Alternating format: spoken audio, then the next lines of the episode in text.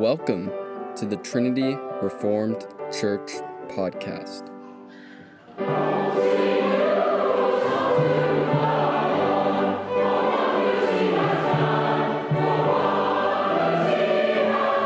Sunday School by Larson Hicks on January 29th, Lord's Day service.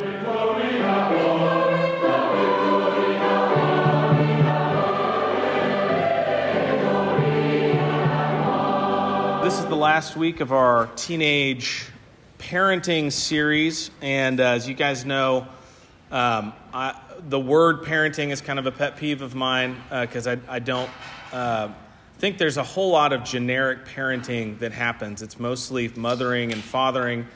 Uh, those are two different things, two very different things. Um, I recorded a podcast this week with uh, Pastor Lusk, and uh, it's it was just wonderful. He just taught through uh, Genesis three, and it, it's fascinating because the more and more you look at Genesis three, the more and more you realize it's all there. like everything is there in Genesis three, and and the the fascinating thing that I saw uh, in Genesis three, maybe for the first time in my life, was that the fall, the sin, uh, the sin of Adam and Eve, uh, is sin with respect to their gender. It, it, it is them not fulfilling their God given roles as man and woman, which is fascinating. Like that's that is the fundamental sin. Um, shouldn't surprise us that it continues to be such a pernicious sin in the world. But but but uh, Adam was supposed to protect. Adam was supposed to take initiative. Adam was supposed to crush the head of the serpent, and he he was um, he neglected to do that. He he was uh, didn't take initiative. He uh, he was passive, um, and uh, and she usurped uh, authority. She should have turned to her husband and said, "What should I do here?" And she didn't. Um, anyway, there's a lot more there, but but it just reemphasizes to me the the centrality of this idea that we've got to get out of our heads that there's this gender neutral parenting thing. Um, with moms, uh, moms just in general with, with their kids, their orientation is towards nurturing, uh, which is so good. God's designed women for that work. Um, and so when, when the kid falls off the bicycle, mom runs over and picks them up and checks their knee for scrapes and, and all of that. That's her instinct. That's good. That's right. Dad, you know, when kid falls off the bicycle, goes, hey, get up, uh, dust yourself off. Because dad's concerned with their survival out in the world someday. That's what dad's thinking about. Dad's not thinking about, oh, I hope his knee isn't scraped. He's thinking, I hope this kid learns how to take a lick and get back up, right? And that's, that's, those are two different orientations, but they're two very, very important and necessary things for kids. Um, the, uh, and the statistics bear it out, right? Um, this is, this is, these were from a video I watched on YouTube uh, this week, but pretty, fat, pretty, pretty uh, dire, really. Um, so when you look at the statistics for uh, things like youth suicides, um, 63% of youth suicides are, are kids who don't have a dad in the home. Uh, 90% of homeless uh, kids and runaway kids are grew up without a dad. Um, behavior, behavioral um, disorders, 85% grew up in a home without a dad. 80% of rapists grew up in a home without a dad. Um, 70% of high school dropouts grew, in, grew up in a home without a dad.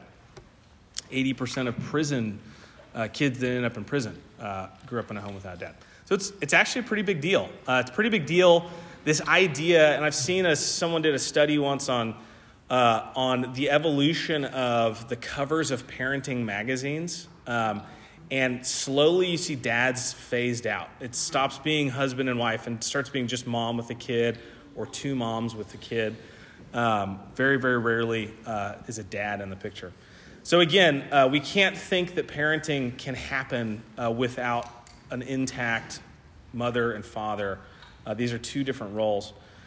Um, and I'm going to get into, my wife suggested that I push this to the end. So, I'm going to get into some of the specific things that dad does and mom does at the end. Um, so, I'm going to make a note to myself to come back to that. Um, uh, but because I want to just get straight into what we're talking about, which is which is um, which is teenage boys. You know, teenage boys are becoming men. Um, it's a transition phase. We talked about this already a couple times. This idea that it's a gradual thing that happens, um, uh, but it needs to be happening. And the goal, the goal is wherever they are now. You know, they start completely dependent, uh, and they're going to end uh, completely independent. And so there's there's a that needs to be happening. That process, you need to be able to observe that process happening at your home. So with the boys my goal is that by the time they leave the house, they are men. Not, not ready to become men someday, but they are men by the time they leave my house. Uh, so it's, it's pretty short. I've got one who's leaving in a few months. Um, so I've got to, I've, I, have got to be thinking years ahead, you know, how am I going to get this kid ready? Um, high level, and we'll get deeper into this, but high level, a man's role, right, in the world is, is dominion and, and subduing the earth and their homes, it's providing and protecting. So those are some of the high level things, obviously, that like I want to be preparing this this boy for. Um, but the but again, the goal is when they leave the house, they actually leave, right? Um, my sons are making their own decisions when they've left. They're supporting themselves when they've left. Um, when when I left home, and this isn't, I'm not suggesting this is how everyone should do it, but when I left home, my dad gave me my college fund. Just said, "Here you go." uh, figure it out. You know, good luck. You know, hopefully it lasts you all four years. I don't know if it will, but you'll figure it out. That was it, right? It was like, okay. Uh, you know, it was like I got this huge pile of money. I've never had money in my, you know, never had serious money in my life. This big pile of money, and I'm like, we'll see what, what happens here, you know? Uh, you know, asterisk, it didn't last very long. Uh, I burned through that like in two years. And so I was like, oh, I guess I, I've got to provide for myself. And, you know, I was trying to get married, and it was like, okay, I guess I'm a man now.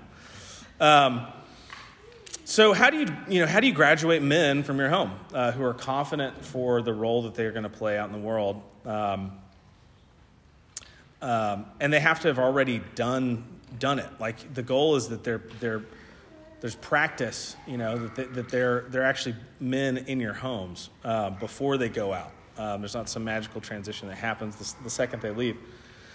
And, and I think it's important that we don't just get frustrated uh, when we realize, you know, that they don't know something. Like when I was their age, I could do that. And it's like, well, how, how did you know? Like, where did, who taught you, right? Um, and I hate this classic parenting line um, act like a man and I'll treat you like a man.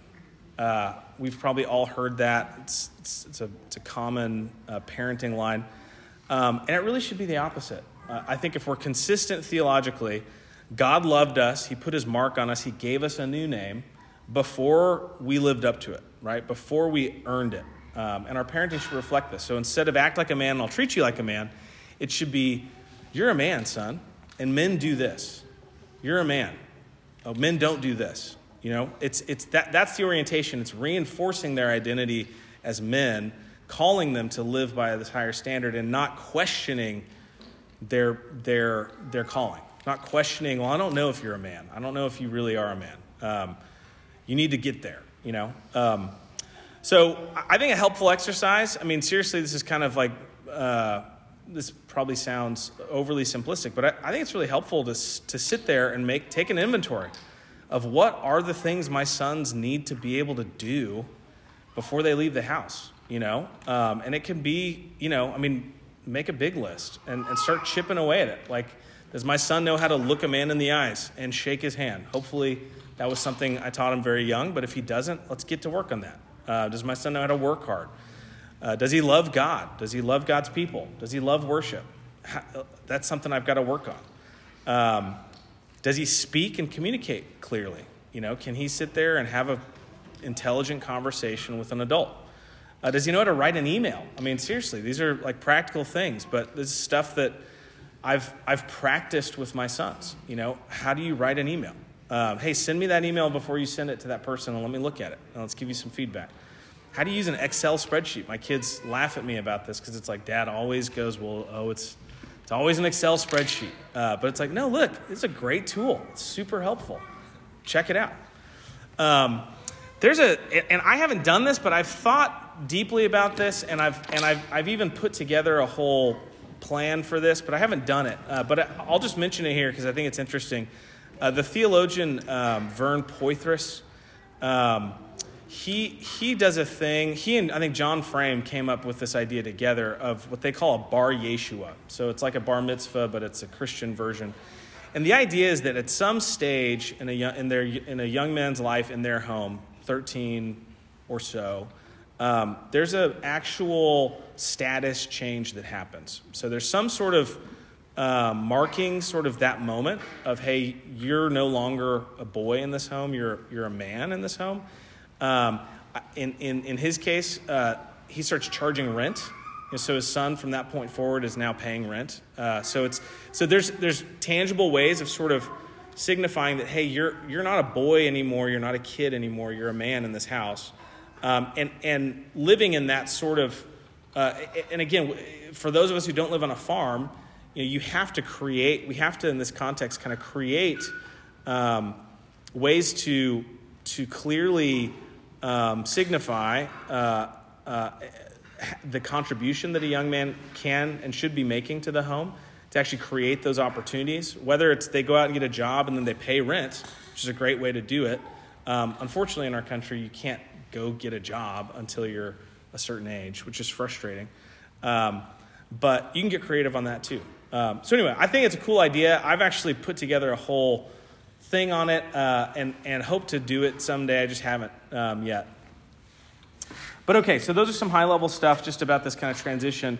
So um, in, uh, in Doug Wilson's book, Future Men, uh, it's a great book, rec- highly recommend it, read it a bunch of times.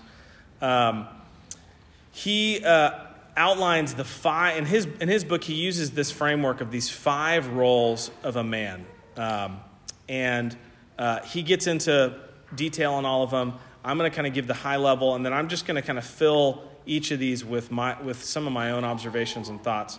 So the five roles are Lord, uh, or, or I think leader, uh, you know, Lord, leader, uh, husbandmen, um, saviors, sages, and glory bearer, bearers. So those are the five roles, and he's got scriptural justification for each of those five.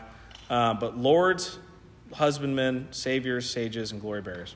So I'm going to run through kind of my thoughts on each of these five, and I'm also stealing thoughts from Pastor Wilson and other people.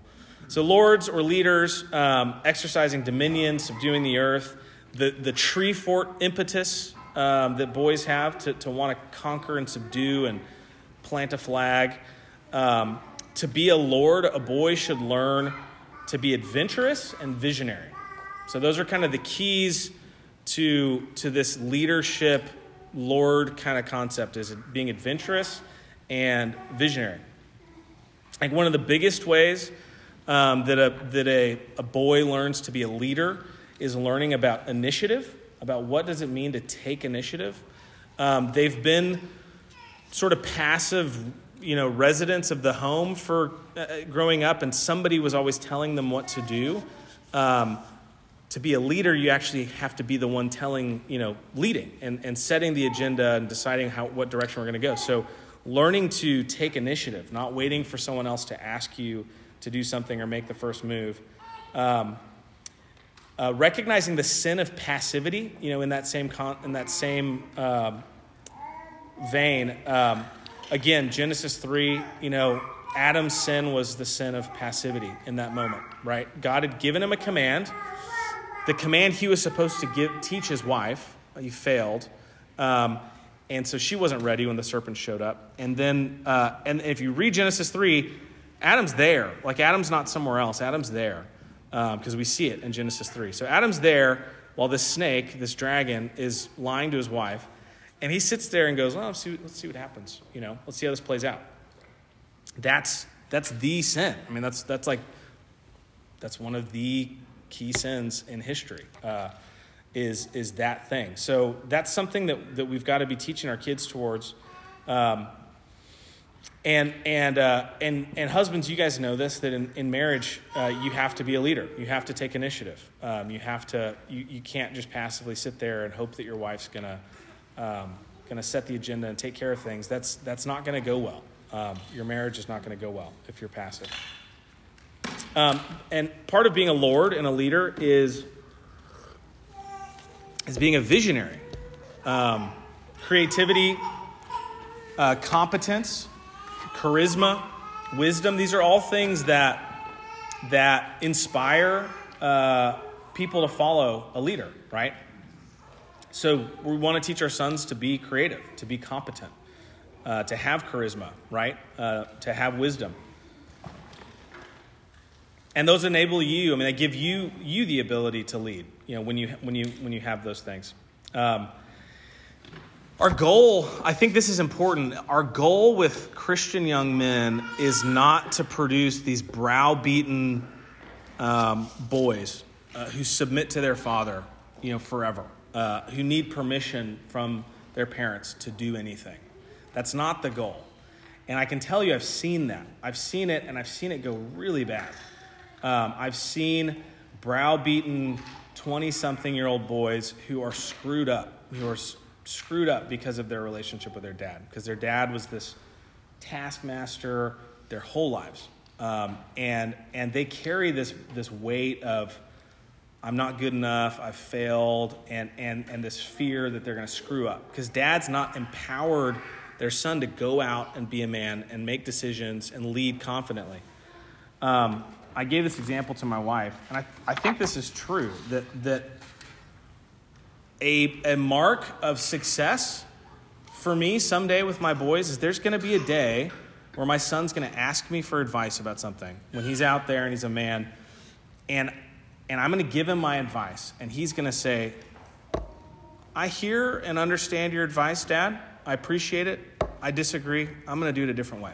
But thank you I would love to hear that from one of my sons right I'm not saying that like that should always happen but but I, I want sons who will go Thanks, Dad. That was good. That was good advice. I hear and understand what you're saying, but I think I disagree. I'm going to do this a different way. Cool, man. You do. That's awesome. Be a man. That's great. Um, so that's what we're. That's the goal. As a, as a young man, you know, Scripture says a, a young man leaves his father's house. He leaves and he cleaves to his to, to his wife. So it's he does need to leave. Um, and if and if you've created a, a young man who is like codependent, and there's just so much of that in the in the church is men who are codependent on other men or on teachers or of some, of some sort. And it's not that we don't all need those things, need teachers, need mentors, but, but there's this codependency thing where it's like, I can't do anything. I can't make any decision without, without getting someone else to tell me it's okay, right? And, and, uh, and that's, that's not, that's a, that's a man who, who hasn't fully come into their role as a Lord, as a leader. Um, the other thing about, about men, and this I think this falls under this heading, is that men are incredibly competitive and incredibly hierarchical.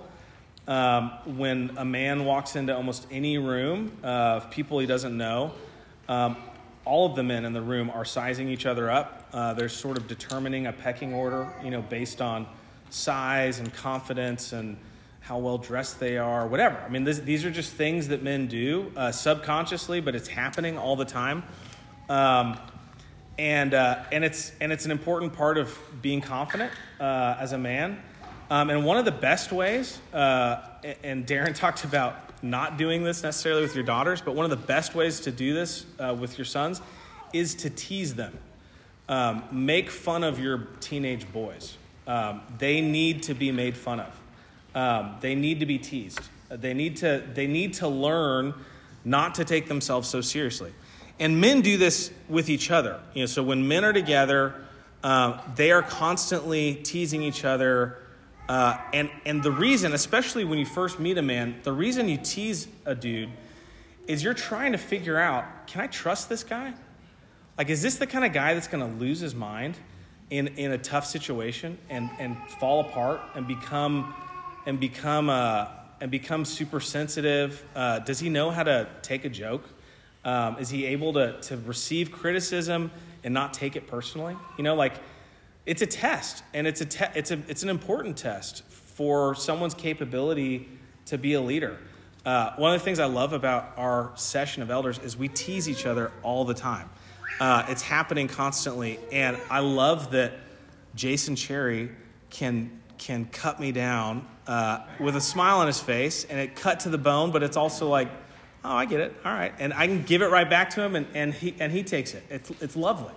Um, and it's, it's one of the ways I know this, this is a guy that I can joyfully serve alongside because he doesn't take himself too seriously. Um, Okay, okay. A couple. Uh, one one more concept on the leadership thing.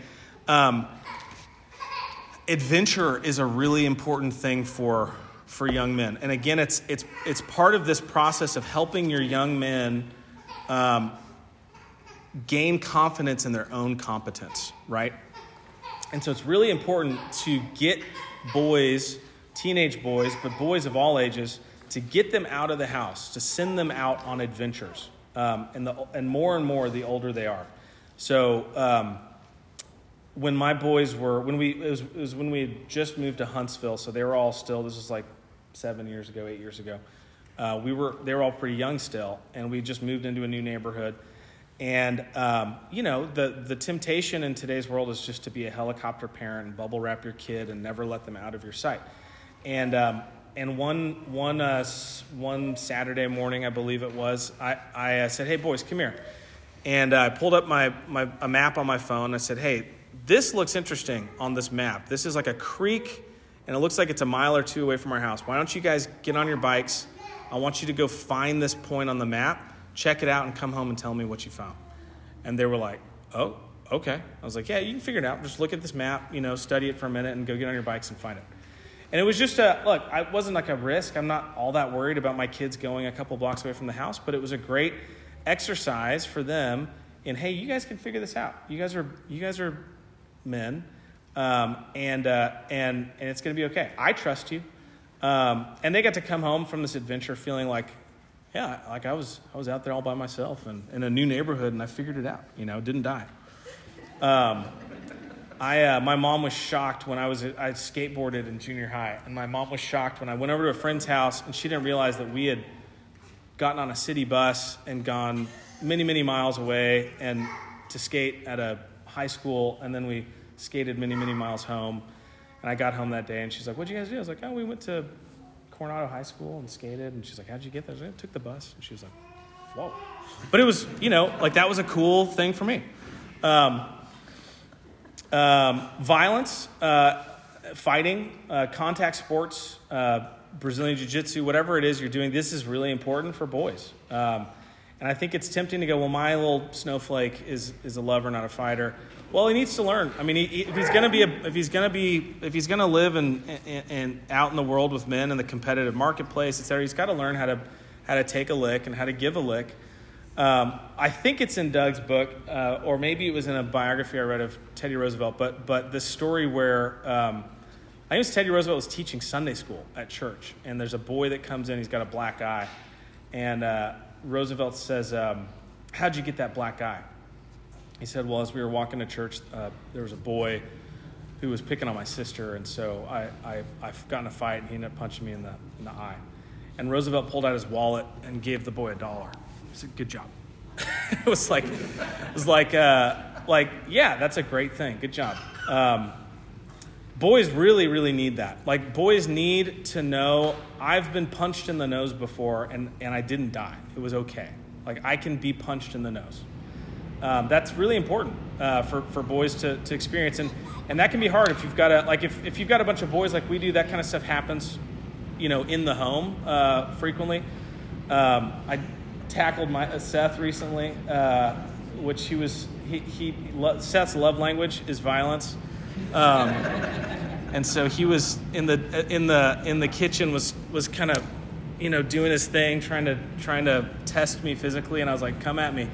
And i just form tackled him uh, and put him on his back and uh, lost his breath. Uh, i think saw stars a little bit maybe. Mom was terrified.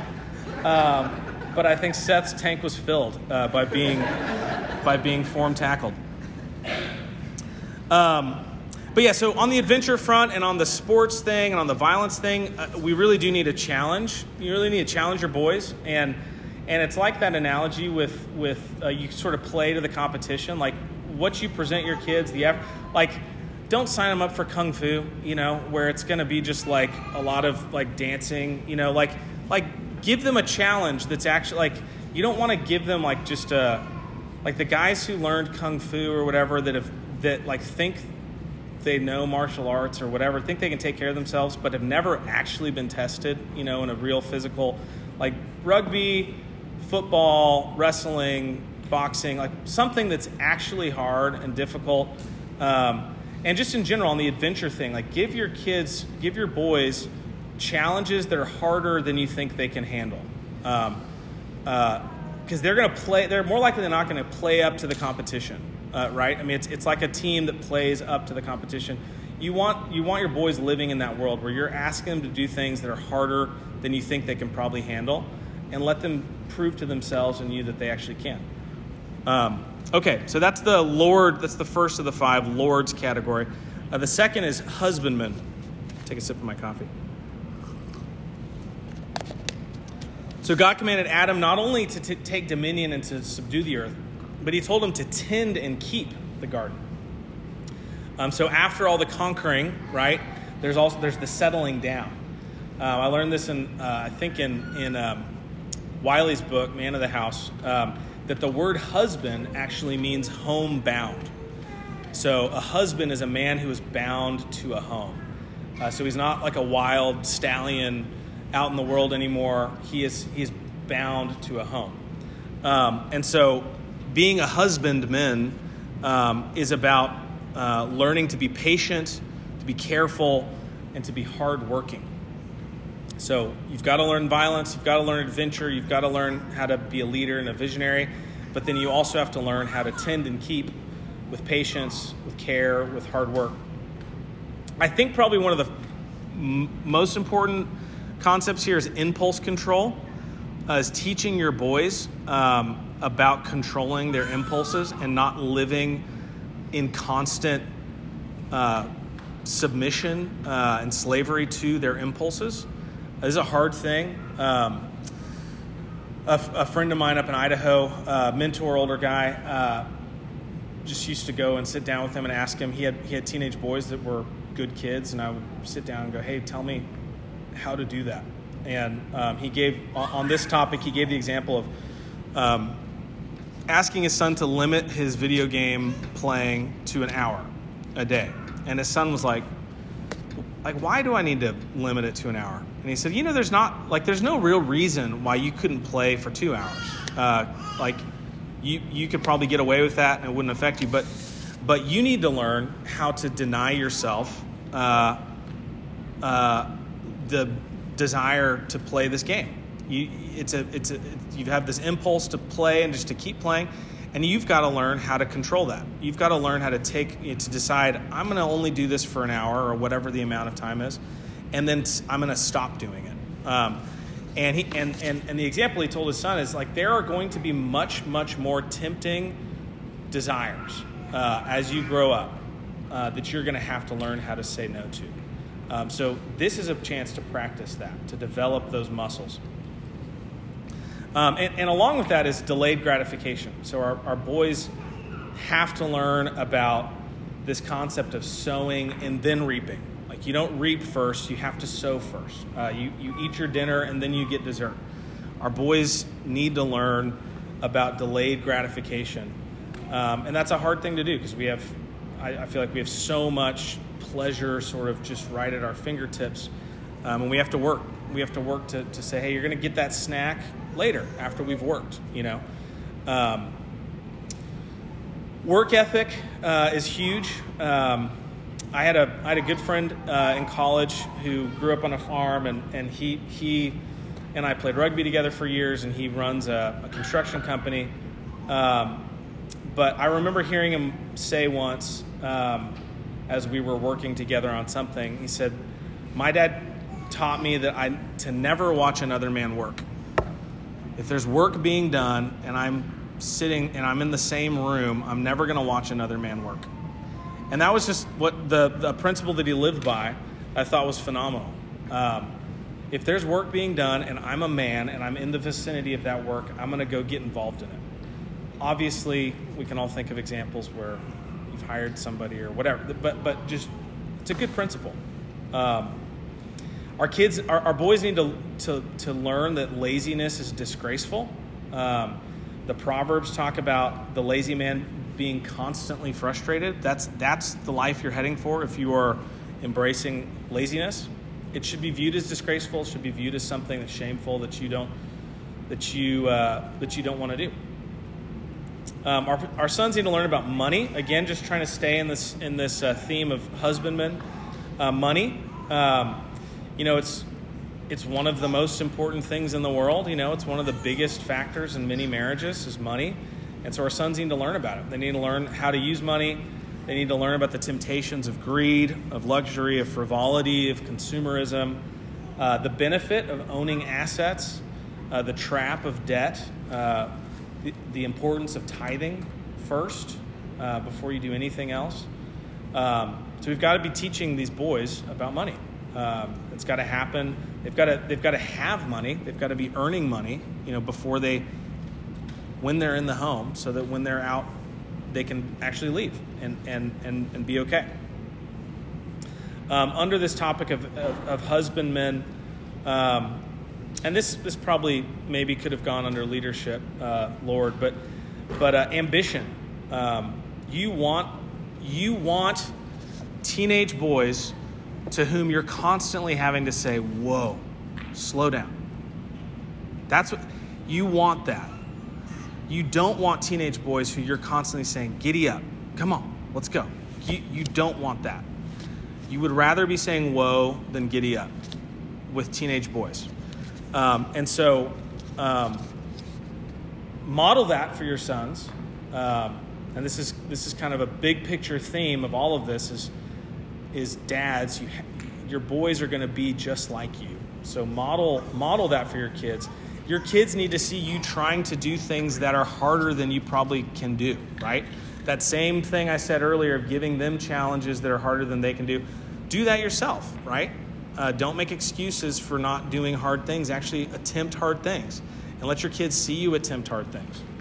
Um, with our with our boys, and this kind of goes with the money and the ambition thing. We we did we've done a lot of business projects for our boys. Um, so when Jed was was pretty young, um, uh, we we made a you know I, I gave him this idea to what if you made some door hangers that had a picture of you on it and kind of explained sort of the services you offer and and get those made, design them on your computer. You know how to do that, uh, and then get them printed and go uh, hang them all over all over. Uh, and we came up with a cool uh, marketing idea where we said, "Well, you'll take out the trash for folks for free if they'll just call you." Um, and so he went all up and down our street within all within walking distance and put these things on there. And he ended up with a bunch of old ladies who had him taken out as trash, and they ended up hiring him to pull weeds. And uh, it was a great, great opportunity for him to learn about money and about ambition. Um, we've done similar things with the other boys. Um, under this topic of husbandmen is, is just provision, right? Um, and uh, I can say it's it's a it's it's been a fun thing to watch um, my boys um, buy things for themselves, but also pick up the tab. You know, like I've taken my sons to lunch and they've been like, "I'll get this, Dad. I got it." It's like, yeah, man, it's awesome. Um, it's a great feeling. Um, again, kind of in this uh, vein of doing hard things. Work, you know, work out with your sons. Do hard things with your sons. Um, chop wood. You know, I mean, a lot of this stuff is is uh, is uh, a lot of this stuff isn't practical, right? I mean, this is the so you guys have all heard that story of you know the farmer whose sons are out there in the field doing work and some neighbor going, "Hey, you know, there's machines that do that," and the farmer's response is, "Yeah, but I'm raising sons. I'm not just raising corn. I'm raising sons." Um, so we've we've in our home, um, you know, just just a, a, month or so ago, I, I asked, I knew Micah had a slow day and said, Hey, Micah, I need to replace the fuel filter in my Land Cruiser. Will you figure that out and do that for me today? I'll pay you uh, for your time. It's like, okay. How, how would I? Just YouTube it. You'll find it. You'll figure it out. He did, right? He did. He got it done. Um, uh, I asked Seth, this was like a year or two ago, I asked Seth to fix the dryer. Our dryer was broken. I said, Will you fix our dryer, please? It's like, how do you do it? Same thing. Like, just figure it out. YouTube. You know where the tools are. Took the thing apart. You know, watched some videos. He figured out that there was a heating element that was broken, and went with his mom to the store to f- buy the heating element and installed it and put it back together. I, I mean, I could have done it a lot faster, probably. Maybe. I don't even know. I figured it out pretty quick. He's a sharp kid. But, uh, but in those cases, I wasn't doing it because I knew they'd do a better job or a faster job. I was doing it because I'm raising boys, right? I'm raising future men uh, who need to have the confidence when to do these things, to figure these things out. So don't rob them of those opportunities. Um, I thought of this while I was preparing, just this idea that, that in the evangelical church we put such a high premium on um, quiet times, you know, your personal relationship with the Lord. And I think we tend to do the same in our homes. Like we put this high premium on like special moments with our kids, like Instagram moments with our kids.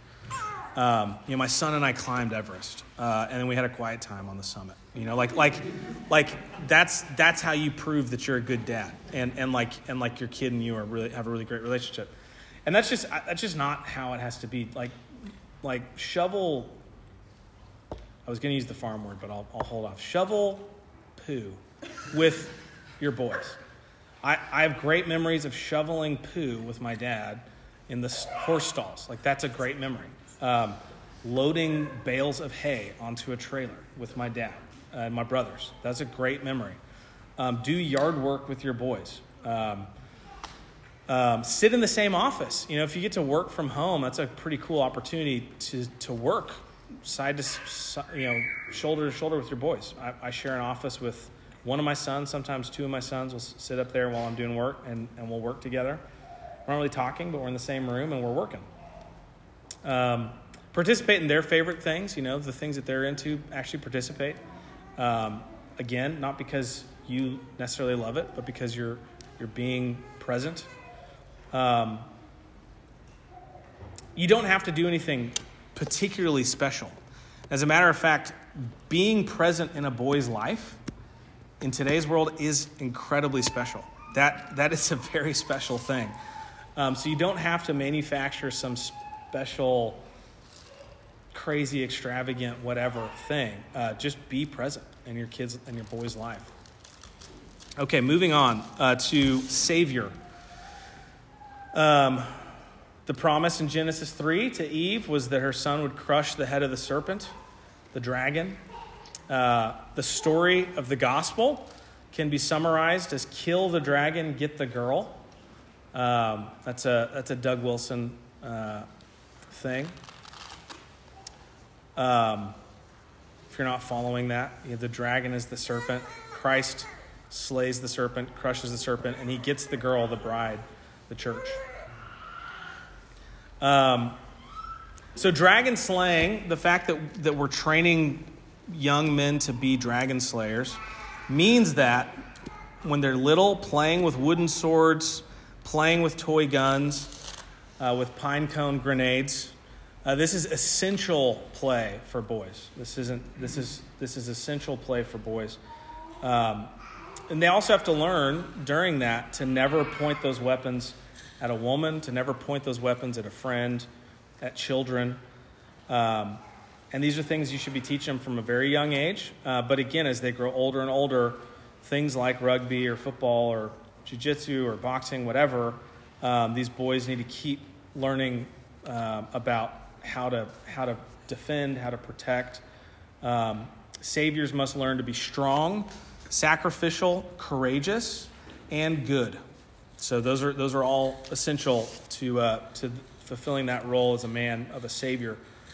Um, so boys are prepping, you know, prepping for warfare. They're they're pre- preparing to duke it out in the marketplace. Um, uh, and it's it's physical. It's also verbal. I mean, they have to learn how to hold their own in a in a verbal exchange. You know how to how to not get heated and and get emotional. You know we we have a lot of uh, fights in our home, uh, controlled fights, you know, debates.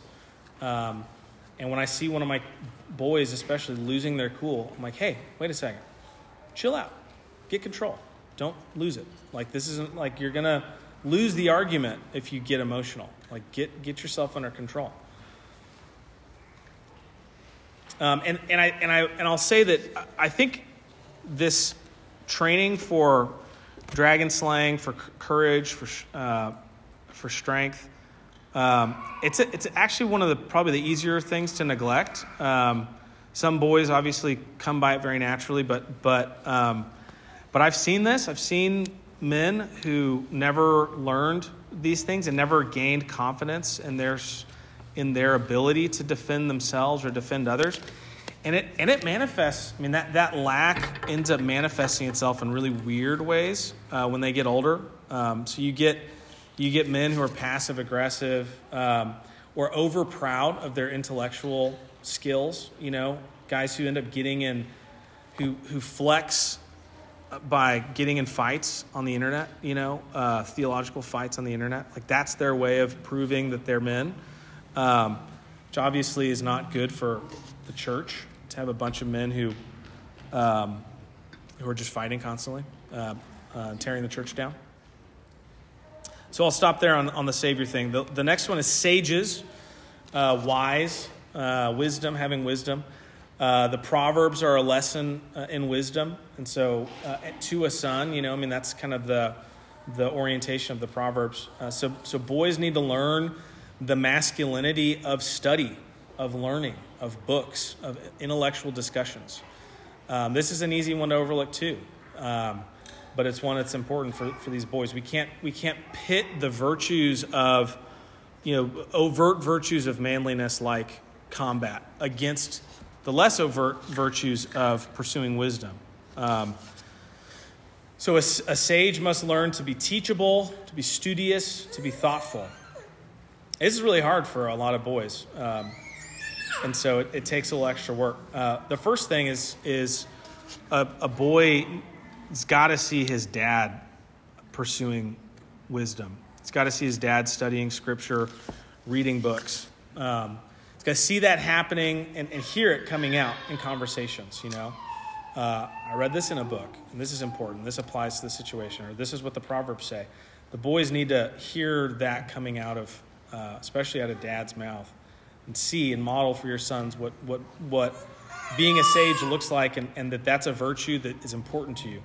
And then challenge your boys to think through uh, difficult things. You know, ask difficult questions and ask them, "What do you think?" You know, um, and argue with it. Well, what about this? What about that? And just push push your boys to to to be able to defend their thoughts and and see that, man, I, I really don't know what I'm talking about. I should I should study more.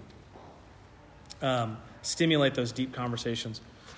Um, under Sage, I'm going to put I'm going to put the topic of of girls and dating under this, just because uh, I think about Proverbs. Proverbs is just full of wisdom to young men about ladies, about about women, about you know the adulterous woman and about the virtuous woman. And so, I think it applies here. Is is our boys need to learn wisdom about women, about their relationship to to women.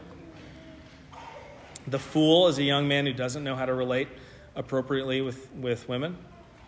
Um, the rule in our house is no singling out girls until you're ready to pursue marriage within the next year or so. That's the basic rule. So you, you just you can't single out a girl unless you're intending to pursue marriage within the next year or so. So if, if that's if that's on the horizon, you're seriously heading that direction, that's what your plan is, then let's talk about singling a girl out. But until then, you don't single a girl out. Uh, so that means being warm with, with young ladies. It means being polite with young ladies, but it also means being distant with young ladies. Um, you know, I grew up, I, I, I didn't grow up with this direction. I was highly flirtatious with every female, including my teachers. I mean, I was flirtatious with every lady in my life until I got to college, and I and I and I and I, Bethany and I were were an item at that point, and I was like, it just occurred to me one day, I can't be this kind of man. I don't want to be this kind of man. I can't be this kind of husband. And I had this opportunity where I was leaving my old life, you know, in Texas and moving to Idaho. Nobody here knew me. There was no expectation that this is who I was. And it was like, I'm starting over. I'm never doing that again. I'm never going to be like that again with women. Um, I'm thankful, so thankful that, that God um, revealed that to me and gave me that opportunity to repent and turn from that sin. But it's, it's, uh, it's something you need to be teaching your, your boys about early on. being how to be distant with girls, uh, warm, polite, but distant. Um, it also means honoring women as weaker vessels and not toying with their emotions. Um, that's something that I think boys, boys at some point early on learn that oh, mom is more emotional than I am.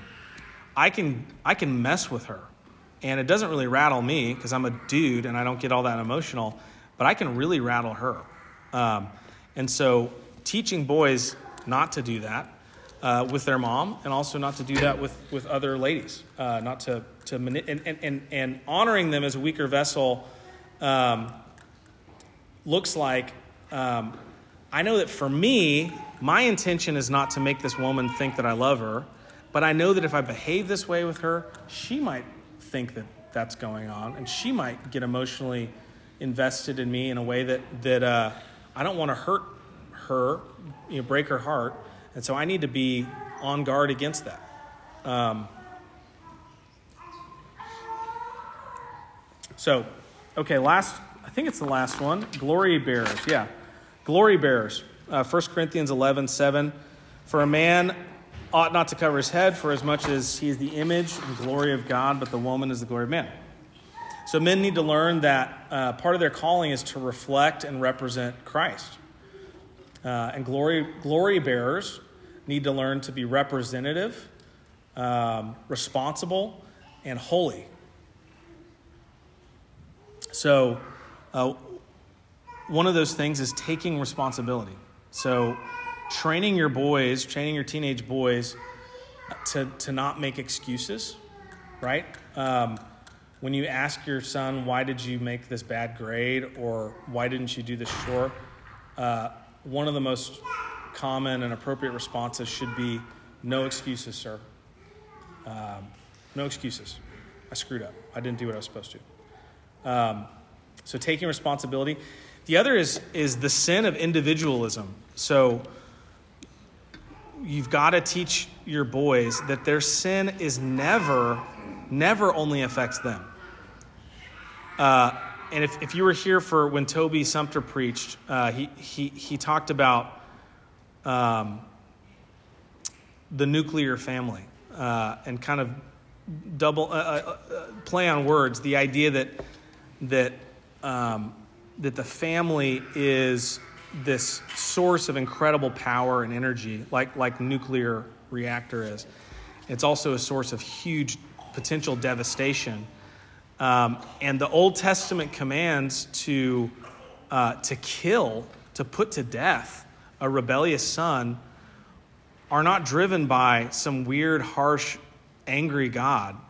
Uh, it's driven by a God who is above time and is looking at the absolute and utter devastation for generations that a foolish, that one foolish, rebellious man can cause through all the bastard children that he fathers and abandons. And we, we talked about the statistics earlier.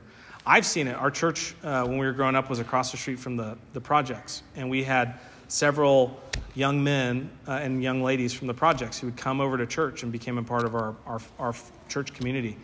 Um, and some of those ended up following my brother and I to Idaho. And, um, and you know, one in particular, both of the boys that came to Idaho are now married and have kids. Um, but both of these boys have several siblings from several other fathers. Um, both of these boys are several generations of, uh, of just devastation, of just um, relational, familial devastation. And they should both be doing that too. Like that, that should be continuing and spreading. Um, but thanks be to God, um, they've been, they were called out of that. And, and, and when you, again, when I've thought about this little independent Baptist church that that uh, you know that has never had more than ten families. Um, when I think about just one of those boys who now is a faithful father of several kids, and I think about like fast forward, like look at this from God's perspective. Fast forward like five generations, how many hundreds or thousands of lives are going to be impacted by that little faithfulness? And so our, our sons, our teenage boys, have to learn that it is a sin to think, it is, it is a grave, grievous mistake to think that your sin only affects you. It's one of the great lies about homosexuality today. Well, if it doesn't affect you, then you know, what, what does it matter what, what people do in the privacy of their home? It, it actually matters a lot. It, it, it, it, all sin matters a lot to other people. It never is just one person who's affected. There's lots of people that are affected. So our sons really have to learn that, have to, have to feel that, that, that um, the weight of, of their actions. And when it comes to secret sin, um, a, good, a good way to think about secret sin is that secret sin is really tolerated sin, right? Secret sin is tolerated sin. Um, and tolerating a little sin is like being just a little pregnant. It, it doesn't, you can't just be a little pregnant, right? Um, uh, and, and, and so teaching our sons um, not to um, tolerate sin um, and, and, and keep it secret, but to, to deal with it. Um, so I, th- I loved this post. Uh, I want to I want to talk briefly about pornography because uh, it's important to, t- to talk about with teenage boys. Um, I thought this was as good a, a good a um, direction as any I've, I've seen. Uh, Michael Foster shared this on Facebook. I think it was a friend had asked him about about how to how to talk with their sons about pornography, and this is what he said. He said, one, tell them that you love them, aren't ashamed of them, and that uh, this is something that you have had to overcome. Tell them that they can do the same. So that's the first thing. The second thing is tell them that porn is bad for them spiritually, physically, and relationally, and then explain how. Number three, tell them that you're going to set up some speed bumps to help them when they're tempted, but it comes down to their desire to live with integrity. Those speed bumps are A, filters on devices and IP, B, screens are only in shared spaces, and C, weekly catch ups. Have you looked at porn in any form this week? Four, ask them to identify A, the times that they're most tempted, and B, the things that seem to trigger them uh, to desire to look at porn.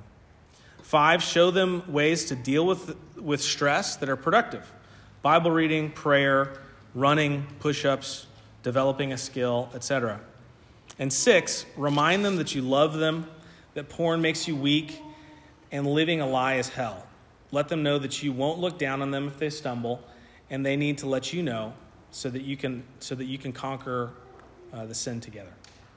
That was good, good advice. Really, really solid, strong advice. Um, and I, I, just think we need to be we need to be frank with our teenage boys about porn, um, and we need to have this kind of orientation towards it. This is a, this is a struggle. Uh, I've had to learn how to over, overcome it. You can too. Um, uh, let's stay let's stay in contact about it. Let's let's let's develop this habit. And then the speed bump concept. You know, um, you're not going to be like the goal is not that your kids live in a bubble for 18 years uh, and somehow they're going to know how to deal with living outside of that bubble on year 19, right? Um, they've got to they've got to learn and, and and and let's be honest there's just no way that you can completely protect your kids if your kids want to get into it they're gonna find a way um, maybe at a neighbor's house right um, I saw porn at a neighbor's house when I was probably four or five years old, right? Dad had a stash of, of magazines, right? So, so this is this is uh, this is before the internet age. Um, so uh, the speed bumps uh, in our home, uh, a couple that are just super easy. Um, so DNS filtering, if you if just Google DNS filtering, uh, you can set up DNS filtering on every single one of your devices for free. Um, my phone has DNS filtering. All of all every computer, every smart device in our home has DNS filtering. That's easy. Um, we have uh, we have an app um, for all for all internet in our home that allows us to set bedtimes for every device. So every device internet turns on at a certain time and internet turns off at a certain time. And so if somebody wants to use it outside of that time, then they've got to ask and um, just like just like Michael Foster said here, um, no using the com- the computer in a over in a corner or over in your bedroom. If you're going to be using a screen, it needs to be where everyone can see it. Um, it's easy. Our kids all have dumb phones. Um, they're going to have smartphones someday, you know. So, uh, but but but when they're 13, I'm not I'm not looking to put that temptation right in front of them. Uh, our kids don't have access to social media. I say don't have access. They don't have social media accounts. Um, they could get on and, and they can you know they can navigate to stuff that's on social media, but they don't have accounts themselves, and they will someday. I'm not worried about that, but I, but I, I don't want to I want to get them when they're young and they're developing discipline uh, with these things. I, I don't want to just drop this huge, massive temptation that that's been scientifically engineered to be addictive. Um, I don't want to try to drop that on them when they're when they're 13. Um, okay, so we have just a few minutes, like literally two. So I'm to go back real quick because um, these are the last. I just want to talk about kind of tying up in a bow the difference between the way moms and the way dads are relating to teenage boys. Um, so, mom's role with teenage boys needs to change from the way it's been their whole life. So, she's, she's had this kind of demeanor of authority, of being an authoritarian, of being kind of the voice of authority, the voice of God, even, you know, to the kids when they're little. Um, and so she's kind of dominating their lives when they're little. Um, over time, that needs to change. That needs to, to go away. You don't want a 30 year old man who needs his mom's permission to do something, right? So when they're little, mom's very authoritarian. Um, she needs immediate obedience. But, but um, when Bethany and I were, were getting boys in the 11, 12 range, we started calling uh, wise older women uh, and asking advice. How, how do we deal? Like, we can tell something, like a, a dynamic needs to change here. What should, what should we be doing? And several women uh, advised us one towards um, moms, uh, moms moving away from giving commands to the son. So it's, you're moving away from do this chore right now to hey, I need your help on this. I need your help on the trash. Could you, before you leave uh, or before you, you start your schoolwork, could you help me with the trash? Um, it's kind of like it starts to move towards a honey-do list, you know, like a wife has for her husband. So you're sort of moving in that direction with your boys. And again, it's affirming him and his masculinity, saying, I, I know you're a man. I know, you how to, I know you know how to manage your time. I know you can accomplish this. I need your help with this. Um, and, um, and not, and not a overbearing, do this right now. And if you don't immediately, then it's, then it's a discipline. Um, the other piece of it is, um, is putting those boys under other men's authority, uh, men and women. I mean, putting them under other authority is really important. It's hard to do when you're a homeschooler, you know. Um, but but there's something that happens where a boy's relationship to his mom is this sort of he sort of put, puts this in its own unique category, like oh, that's just mom. And I just treat, like, my relationship with mom is my relationship with mom. But the more other authorities that he can be under, the more that I think the pattern recognition of, oh, there's a way that you treat authority. Like, there's this authority thing, and there's this thing where when coach says run a lap, you do it. Uh, and, and when the boss says clean it up, you clean it. And there's just, I just think this, this kind of light comes on uh, for a young man that, oh, mom's an authority. Like, it's not just mom, she's an authority. She's one of those people in my life, and it's not appropriate. I would never treat a coach or a boss the way that I treat mom. And so that's the hope is that by putting them under lots of other authorities, they start to make that connection and, and start to obey their mom, uh, not because they're scared of her, because they're not. Uh, they're not scared of mom anymore. Um, they're probably physically bigger than mom at that point uh, feel like they're smarter because they, they maybe don't get as emotional. Um, and, uh, and so they're going, why do I have to obey this lady? So it's good to put them under authority because they kind of get to put in reps of obedience to, to commands uh, by other people. Um, I think the other thing is that a mom, I, I learned this from a, a, Stories Are Soul Food podcast episode with uh, Nate Wilson and um, Brian Cole. It was episode 68, and the title was Hand Him a Hatchet.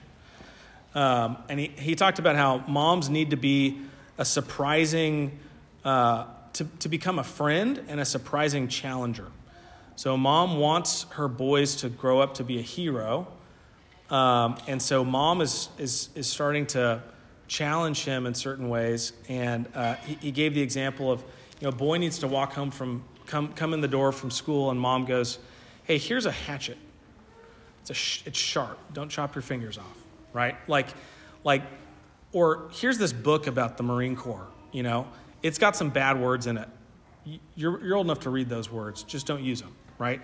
Like, mom, mom needs to move into this role of like sort of surprising the son of like, yeah, I know you're a man, and, I'm, and I want to prepare. I'm not, I'm not going to henpeck you and sort of shelter you anymore. I'm, I'm expecting you to become a man, and, and I want to encourage that. It's really, really easy uh, for mom to just become a no uh, all the time and a downer uh, to, to teenage sons. And so it's something to, to, to, to be aware of as a mom and to protect against. Um, dads, I've kind of talked about how important your role is a lot. Um, but I'll just say that, that your role is becoming less of an authority and more of a mentor. That's where you want to be uh, as a mentor and also a friend. I mean, you're, you're a brother. And, and, and I know that, that that might strike you a certain way. It, you know, your job, mother and father, first and foremost is not to be your kid's friend. Your job is they have lots of friends. They need a father and a mother. So I'm not I'm not saying that. But there is a transition where they, they, a, a young man is leaving the home. He's not going to be under your house, under your authority anymore. And like we said, that's a gradual process. And so stuff has to start changing. The dynamic of your relationship has to start changing. And, and, and dad, it should be you're becoming more of a mentor. You're becoming more of a friend. You're eventually going to be almost peers in certain ways. Um, of course, you're a one of a kind friend. Um, and I've already said this, but, but, but dads, I think it's, it, it's, it bears repeating and ending on is uh, your sons are a mirror to you. uh, I just, in the car ride over here, told Bethany, I said, I'm a know it all, aren't I? And she said, Yeah. I said, Because our, our boys are all know it alls. Uh, and uh, that's probably from me. You know, it's like, it's like, I mean, that's a constant thing that happens as your boys become men. You go, Oh, I do that. Like, that's me. Uh, and so it's a huge blessing in your sanctification as a, as a man. Um, but it, it is so true that your boys are going to be just like you. Um, and so it's really important that you model for them the kind of uh, man that you want them to become. I'll stop there. It's 1020, so uh, I don't know that I left time for questions, but would be happy to chat afterwards. Uh, why don't we uh, close in prayer? Lord, we thank you for your time, this time. Thank you for your word. Thank you for uh, your wisdom. We pray that you bless us as we, uh, as we raise these teenage boys, that you'd make them mighty men of God. It's in Christ's name we pray. Amen. Thanks for listening. If you want to find out more, check out our website at trinityreformedkirk.com. That's trinityreformedkirk.com.